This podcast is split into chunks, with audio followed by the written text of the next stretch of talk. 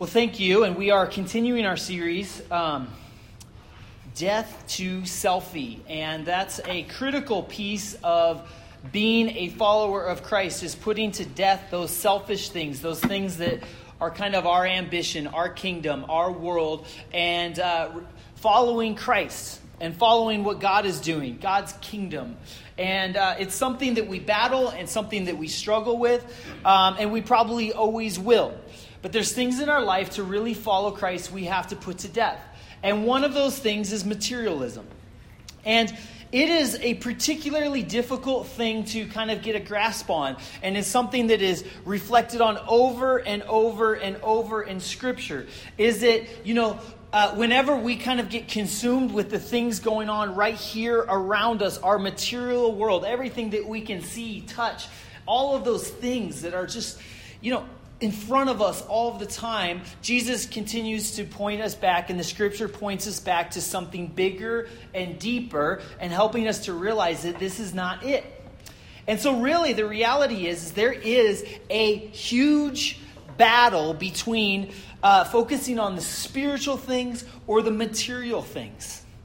It's, it's something that we all deal with. And the scripture talks about how the things that we can see are the temporary things, but the things that we can't see are the eternal things. And so we need to focus on those. But it is our daily battle and our daily thing that this is what we see, touch, feel, and our needs right here, right now are things that are pressing. And so it's difficult. But there is a definite difference between the spiritual and the material. As I was uh, telling you earlier that um, as my grandfather passed, and I um, it was a crazy week, and we rushed off to uh, South Dakota to, to attend the funeral. And uh, I'm going on not very much sleep, and so I'm not sure exactly how this is going to go today. Um, so uh, bear with me. But um, it's uh, you know, it's one of those stark reminders, and it's one of those things that everything all of a sudden gets put on hold and all of the things maybe that you're worried about or focused on stops. And you're confronted with this moment in time.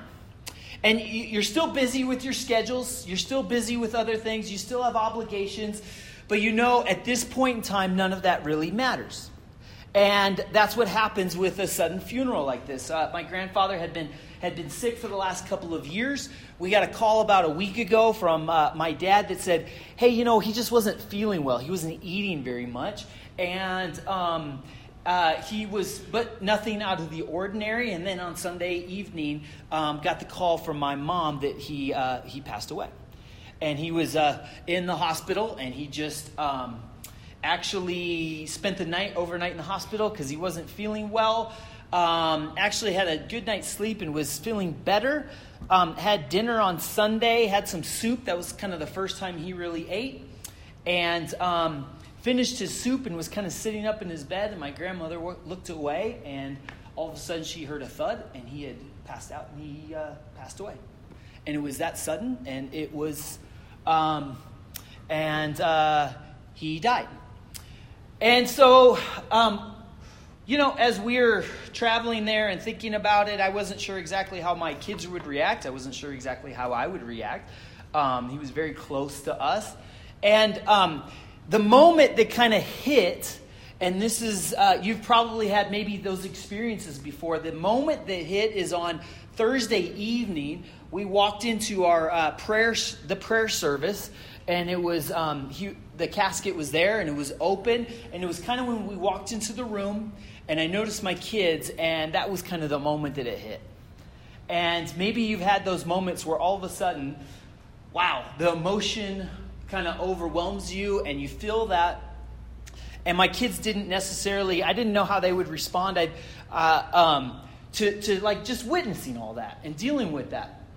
And so they didn't want to go up and see grandpa right away, but afterwards, after there was some memory shared and, and we offered prayers and did some things, um, they did want to go up. And they went up, and um, this is something that I've experienced many times, and I know this, but I know my kids hadn't before. That when you see a body, somebody that you're very close to, and you see them laying there, something is different, right? It's different. It's different. It doesn't look the same. It's not, it, it's, it's like a shadow. It's like a picture of what, yes, this person was, but it's not the same. Something's different. And I, I knew that, and I didn't even know how to articulate that, but I knew that moment uh, the first time you experience that with somebody close to you is it is kind of jarring. It is it's like it's it's an odd moment in time where you see someone that you know, but it's just it's different and they don't look the same.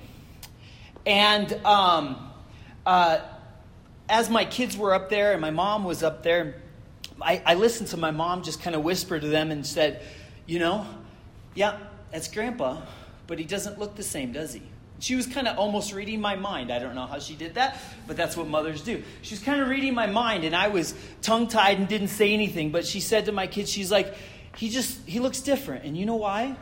It's because his spirit isn't with his body right now. And that's an important part of, of, of who you are. And this is just his body. But he's gone and he's with the Lord. And it was in that moment that you, you, you all the things, the material things of this world get put into perspective in a profound and difficult way, where you realize that the temporal things, the bodies that we have, every material thing in this earth is very temporary. And I hadn't thought about it necessarily in that specific way, or maybe reflected on it recently.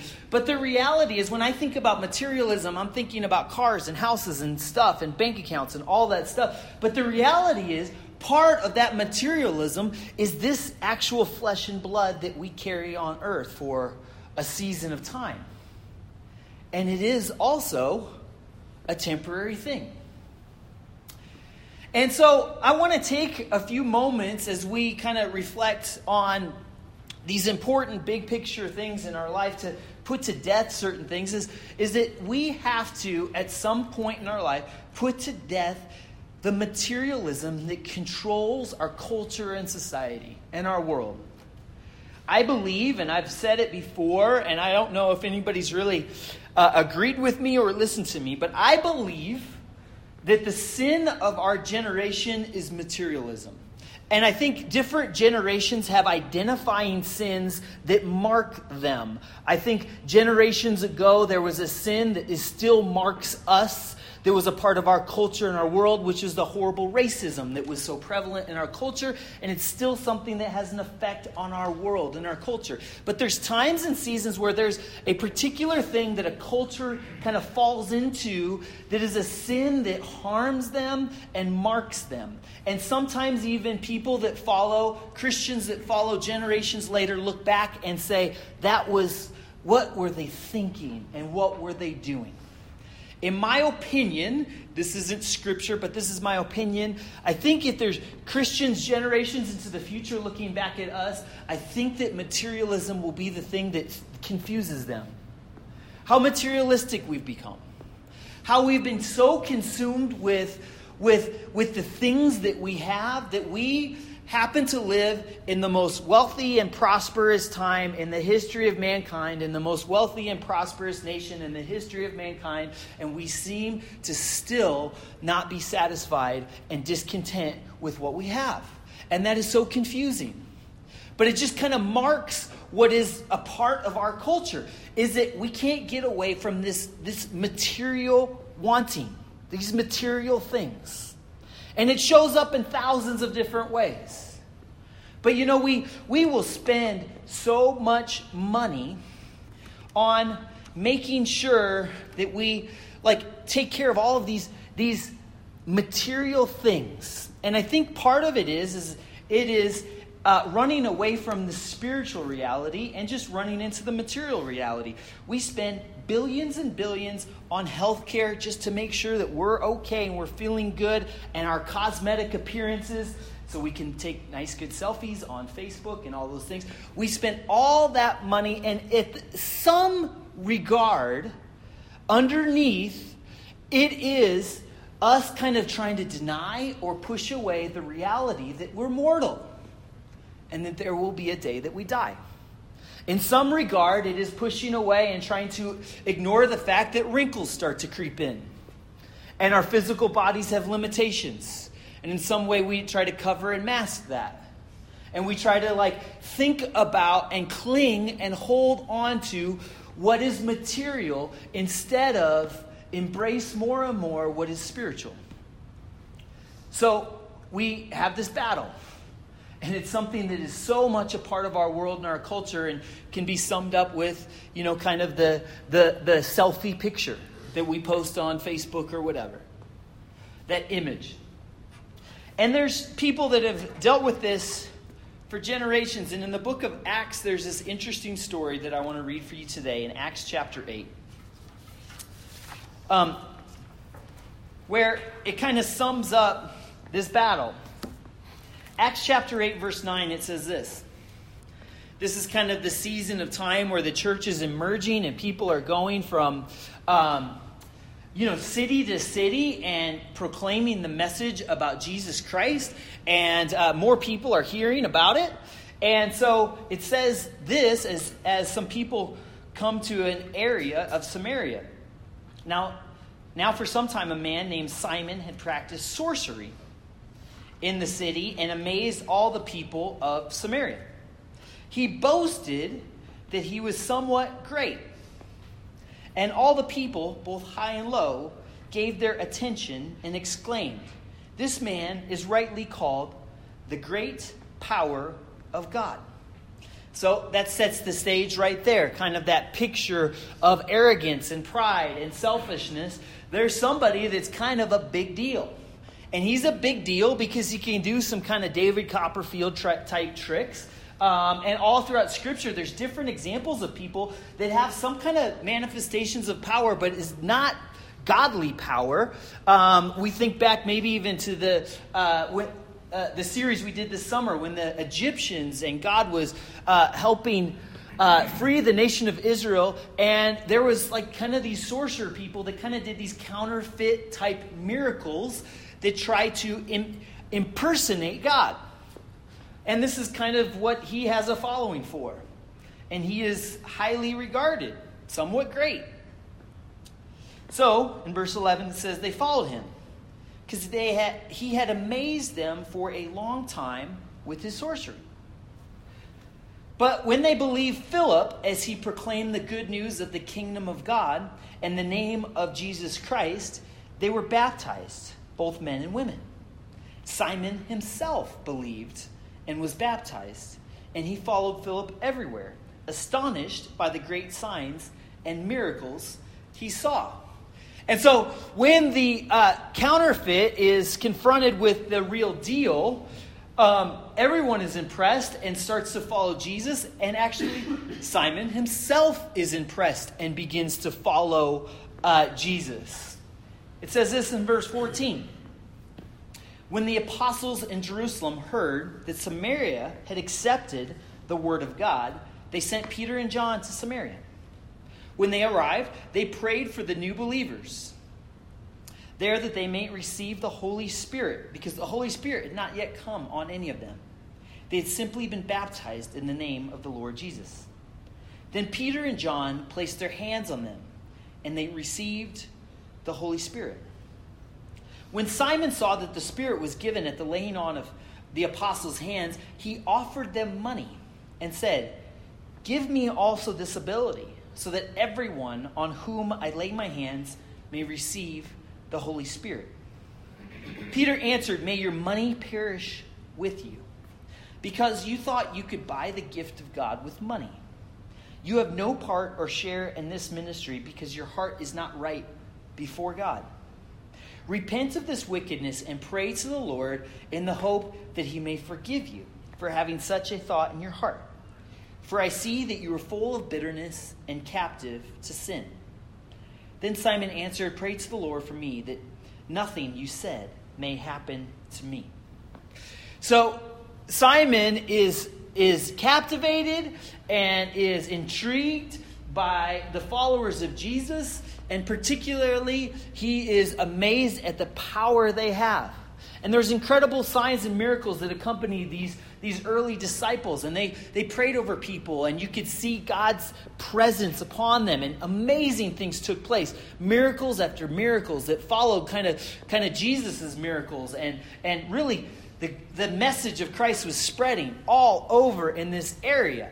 And Simon was like, wow, this is amazing. And he did what he knew. He offered him money. He's like, this could be very useful. And so, um, obviously, in this moment, his heart was in the wrong place, and he, in some regard, he was trying to grasp and capture the spiritual with the material. And um, you heard the words um, that Peter said in response. Now, I'd like to, and I'd always thought of that you know, Simon at this point saw the error of his ways and moved on. And kind of this scripture, it says, you know, he asked for their prayers and things like that. But actually, church history, and this is not this is not the Bible, but this is kind of accounts of the early church, seem to indicate that Simon, after this, kind of had an alternate competing church that competed against the um, apostles at that time. And so he had kind of a branch off. He, maybe he saw this and he's like, this is powerful. I'd like to be a part of it. But it seems as though after this encounter, he went off on his own and tried to kind of like compete against the apostles and uh, formed his own branch of spirituality and his own kind of church at this point in time. So he, it seems like, never really fully gave his heart to God and he never learned the lesson that materialism, you know, was not the answer. He always thought that, you know, he could capture it. He could possess it. He could possess the power of God. Like own it. And don't we do this so many times? Lots of things in our life. We think, I can own it. And we speak about lots of things in our life in these, this regard that I own my own home. Isn't that isn't that a wonderful thing? If you the first time you went and you you bought your home and you're if you uh, are a homeowner and you're like I own my own home. I've arrived. Or I own this particular possession. This is like really important and special to me. I own it. And there is there's just this constant thing that we want to possess. We want to tangibly own something. We want something that we can hold and know and say this is ours, and this will give us comfort and this will give us peace. There may be even moments in time in your life where you were depressed or sad, so you went out and bought something, right? Because now, oh, at least I own something. It feels good. For me, it's all donuts and uh, cinnamon rolls. You see, today at church, um, I'm still grieving the loss of my grandfather, so we have lots of extra snacks today. Um, and part of that is, is I get to take it home at the end. Um, but like, we do these things to like bring kind of this material comfort and try to possess something, try to control something. But the reality is, is it's it's not real. And it doesn't last. And it's only temporary. And Simon didn't get it. And it seems as though he never did. That he was controlled by this idea that he wanted to possess, he wanted to own, he wanted to control, and he missed the bigger thing that was going on the battle and the spiritual battle for his soul. And so, um, so this is this is kind of the struggle that we all deal with. This um, at the funeral service for my grandfather, uh, the pastor uh, read this portion of scripture, and at that moment, it just really it hit me. And he said something that uh, helped me figure this out in a, in a deeper way. It said in second in Second Corinthians five, it says this. Now we know that if the earthly tent we live in is destroyed, we have a building from God, an eternal house in heaven, not built by human hands. Meanwhile, we groan, longing to be clothed with our heavenly dwelling. Because when we are clothed, we will not be found naked. For while we are in this tent, we groan and are burdened, because we do not wish to be unclothed, but to be clothed with our heavenly dwelling, so that what is mortal may be swallowed up by life. Now it is God who has made us for this very purpose and has given us the Spirit as a deposit, guaranteeing what is to come. Therefore, we are confident and know that as long as we are home in the body, we're away from the Lord. We live by faith, not by sight. We're confident, I say, and would prefer to be away from the body and a home with the Lord. So we make it our goal to please Him, whether we're home in the body or away from it. For we must appear before the judgment seat of Christ, that each one may receive what is due to him for the things well done in the body, whether good or bad. What an incredible picture. And these are things that are so challenging. These are concepts that are so hard to grasp and, and, and take hold of because we're so material and we live in such a material world. But the picture that Paul gives us here is he says, Your body is just a tent, it's a temporary dwelling. It's a place that, you know, a tent that you like put up in the backyard for a night's stay, for a little bit of shelter, for a small moment in time. But, like, eventually, that is not your eternal dwelling, and that is not what you are. It is just a shadow, just a picture, just a material thing in a way that will also pass. And there's something more, though. There's something more than just this temporary dwelling and this temporary house and this material thing that we have as our body. Is that there is something beyond. And so, as it, as it says here, um, every kind of almost everything, if you think about it, is borrowed. We want to possess and we want to think at least that we own our own bodies, but even that is borrowed. Even that is temporary. Even that is just part of this earth that we live in right now, and the scripture tells us that there will be a day that it all passes away and it will all be gone. From dust to dust. And it's gone. And so what do we, how do we deal with the, these just incredibly difficult realities? Is it, I think that there's so many things that we got to do. Is there's so many things that we need to hold on to loosely. We need to, we need to just kind of, we, we need to let go of. We need to put to death. We need to not stress out so much over these things that are temporary that Paul's trying to remind us of. Our possessions. All of our possessions are things our home that we love, that we have so many memories of. We have so many of those, like, there's so many emotions that are tied up to these things. Maybe it's like, maybe it also even represents all the work that you did to get to that moment in time. But those things we need to hold on to loosely. We need to hold on to them loosely and say, that's, that's not it. That's not what this is all about. Our, I was thinking about our collections. Anybody have a collection of things? You know how interesting that is? I was when I was 10 years old, I asked you at the beginning of the service before we started, I said, "What are the things that were your prized possessions?" When I was 10 year old, years old, my prized possession was my baseball card collection. Okay? It was my baseball card collection. In some way, when I owned a Jose Canseco baseball card, I possessed a little bit of Jose Canseco. Okay, that's that's what I thought when I was 10 years old. That was my favorite baseball player. He was uh, didn't know he was uh, full of steroids and uh, all those things that we came to learn later. But at that point in time, somehow, some way, through that magical baseball card, I was a little bit better of a power hitter in my baseball team. But but like it was great. I had this collection and I had all these cards and I had all these players and I had all of them. And it was like, do you have a Rickey Henderson because I do, and we you possessed it, and it was like awesome and important and and and so valuable to us. And you know what? I've come to realize it's cardboard, and it's sat in a box now for the last 15 years in my basement, and it's probably like collecting mold, um, and is going to cause me to have the the mold in my lungs or something like that. I don't know. But this is this is what it is now in my life is it's something in a box.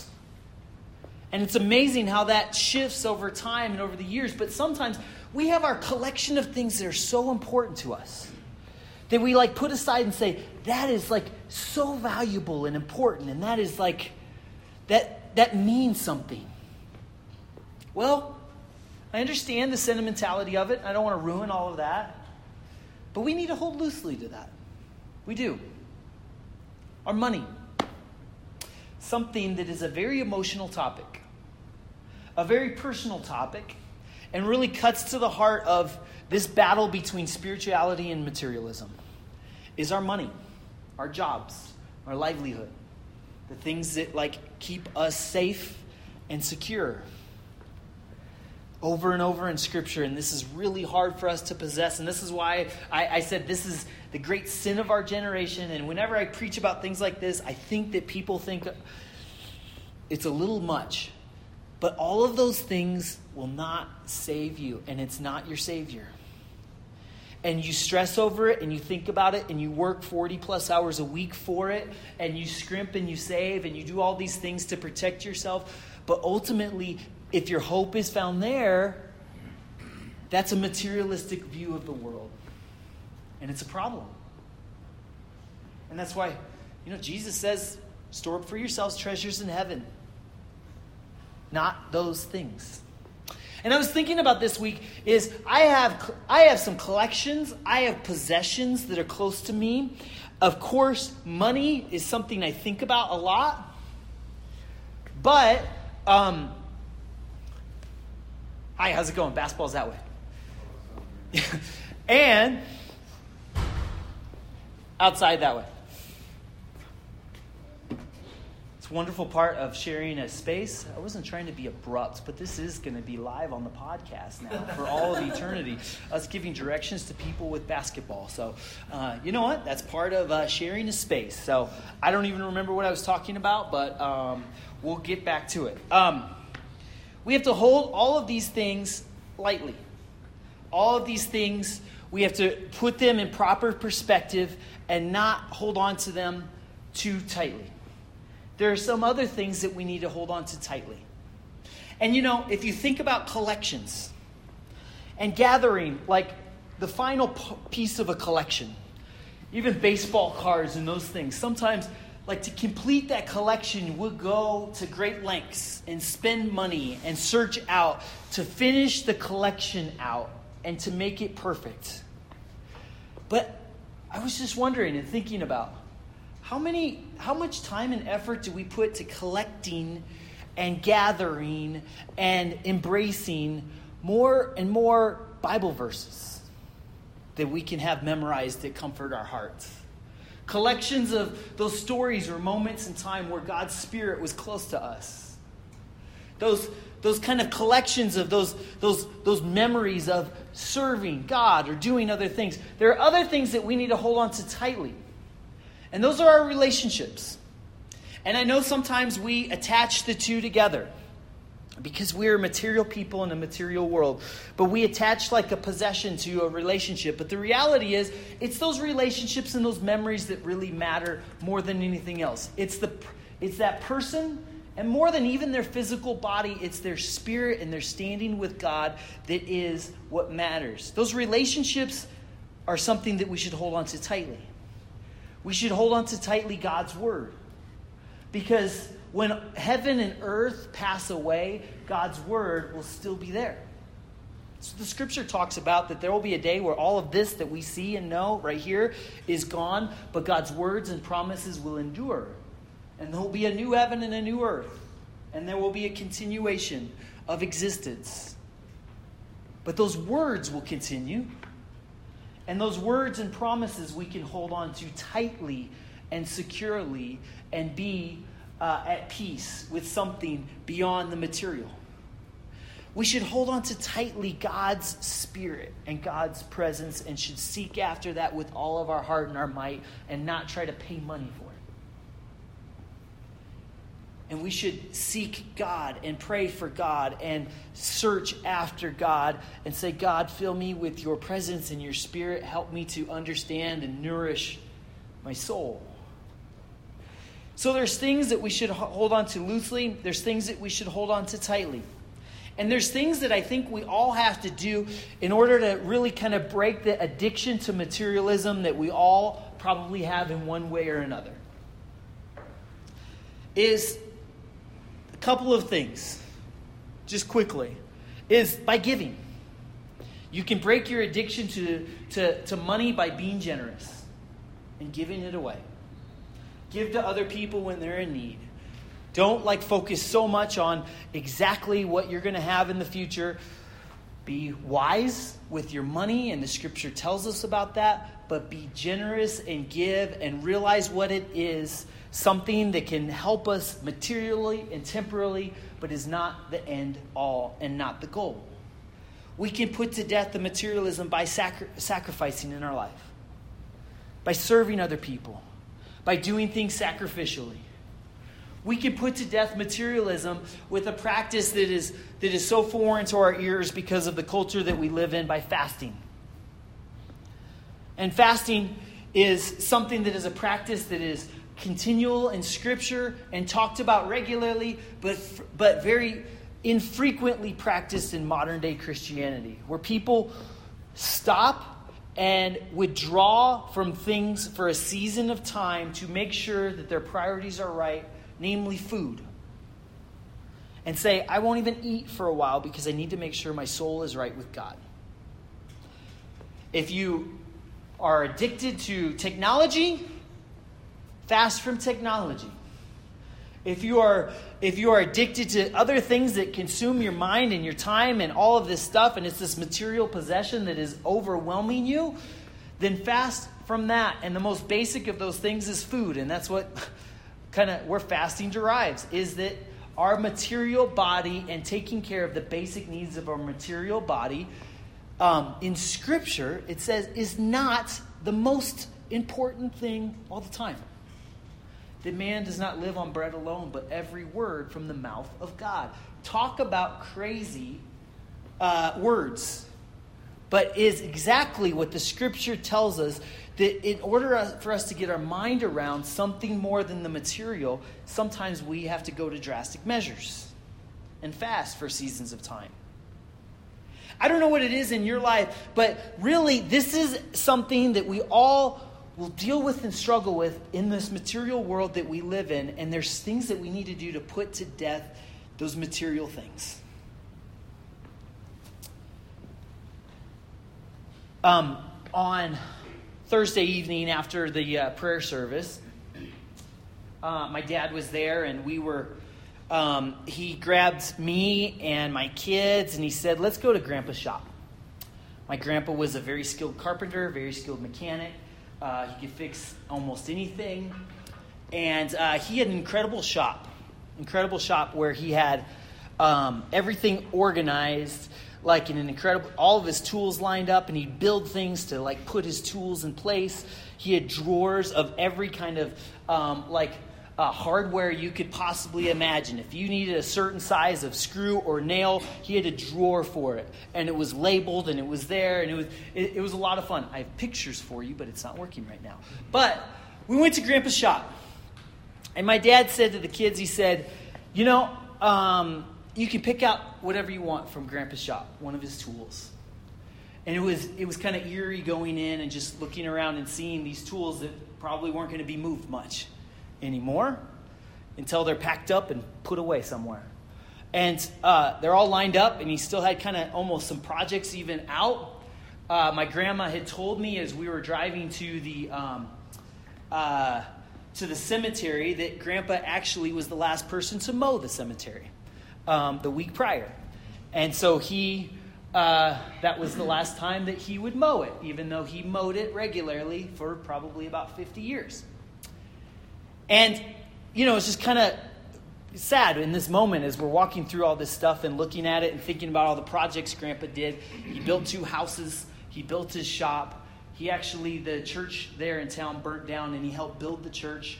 He built the, uh, the cross that was there um, for at the service. He built the podium that the preacher preached from.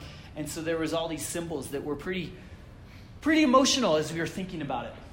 And so we walked through, and my son picked out a cool old hammer from Grandpa.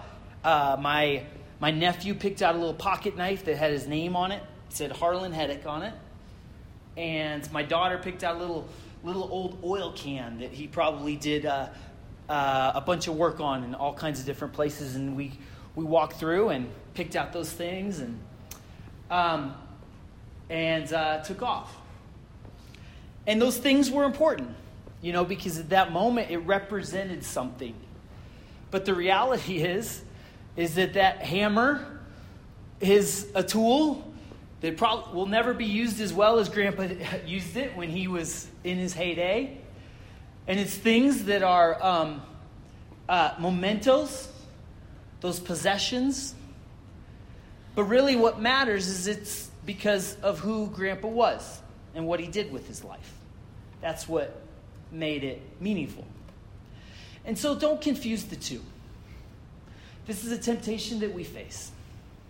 We confuse the two sometimes and we think that the, the value is in an old hammer or the value is in like you know something that is used for a season of time no it's not the value was in the acts of service over the years to serve his community and his family and things like that that made that meaningful and made it valuable. Um, there was a story that was told, and I've maybe even told it here before about Grandpa that kind of summed it up and how he dealt with these things. Is that there was probably about 20 years ago, there was an old school bus that the local school retired because they didn't find it safe enough to, for kids to ride in it. And so my grandpa decided to pack it up with as many tools and supplies as he could find around the area and drive it from Tolstoy, South Dakota to Honduras.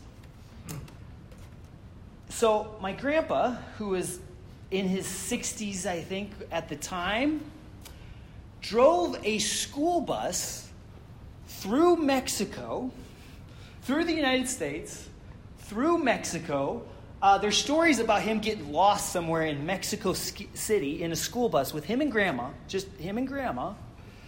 Drove through Guatemala, through the mountains of Guatemala, to Honduras to deliver a school bus that was full of supplies for people that they had met on their 20 plus mission trips to Honduras. And they were like, when we heard about it, we were like, Grandpa, what are you doing? What are you thinking? I mean, he's an old guy driving a school bus to, you know, like this doesn't even make any sense. How are you going to pass customs or whatever? He's like, well, you know, they need it. So might as well drive it down there. And that was the thought. It was those things, but don't get the two confused. It was it's something else that was going on that is deeper and more important. It's not the the delivery system. It's not the body, it's not the material things. It's something deeper and something more that lasts beyond the bus, the hammer, or anything else. So, spiritual things that last forever, that are eternal. None of the rest of it matters. So, resist the temptation, resist the struggle that we all have and let go of some of those things that we sometimes hold tightly to and embrace those things that sometimes we don't think about enough. Will you pray with me?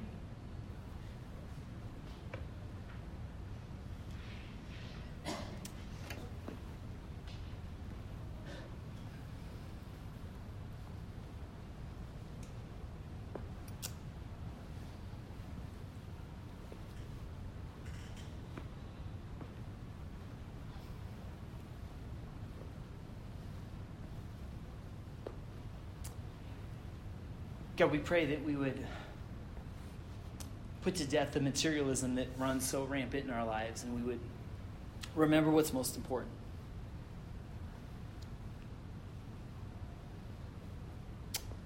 God, I thank you for the people that have gone before me and the lessons that I continue to learn. God, help us to, to realize there's so much more to this life than what we consume our mind with.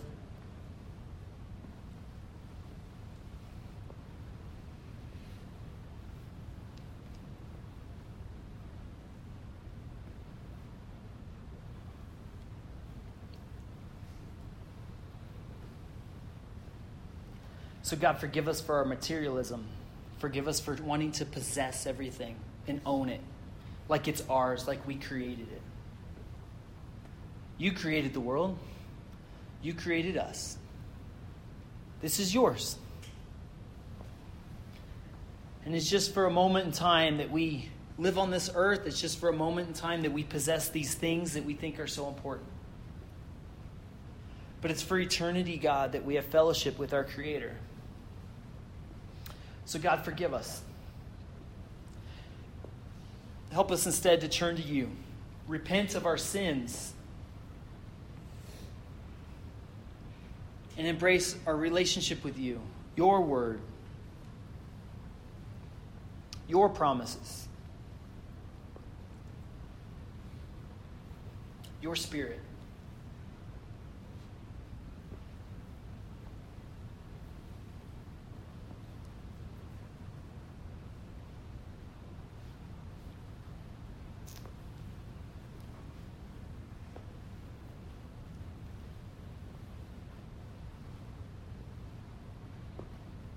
I invite you just to confess your sins to God and maybe think about those areas in your life where you've replaced the spiritual with the material.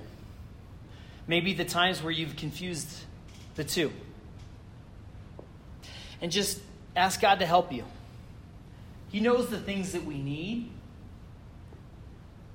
He created this earth, these material things that we have for our benefit and to take care of us. But He wants to remind us that that's not it. And so thank God for the things that you have. Thank God for the wonderful gifts He's given. But don't hold too tightly to those. And miss the Creator, the giver of life.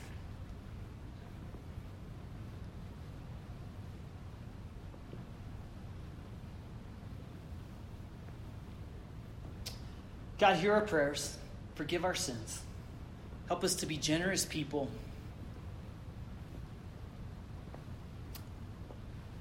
We pray all these things in your name.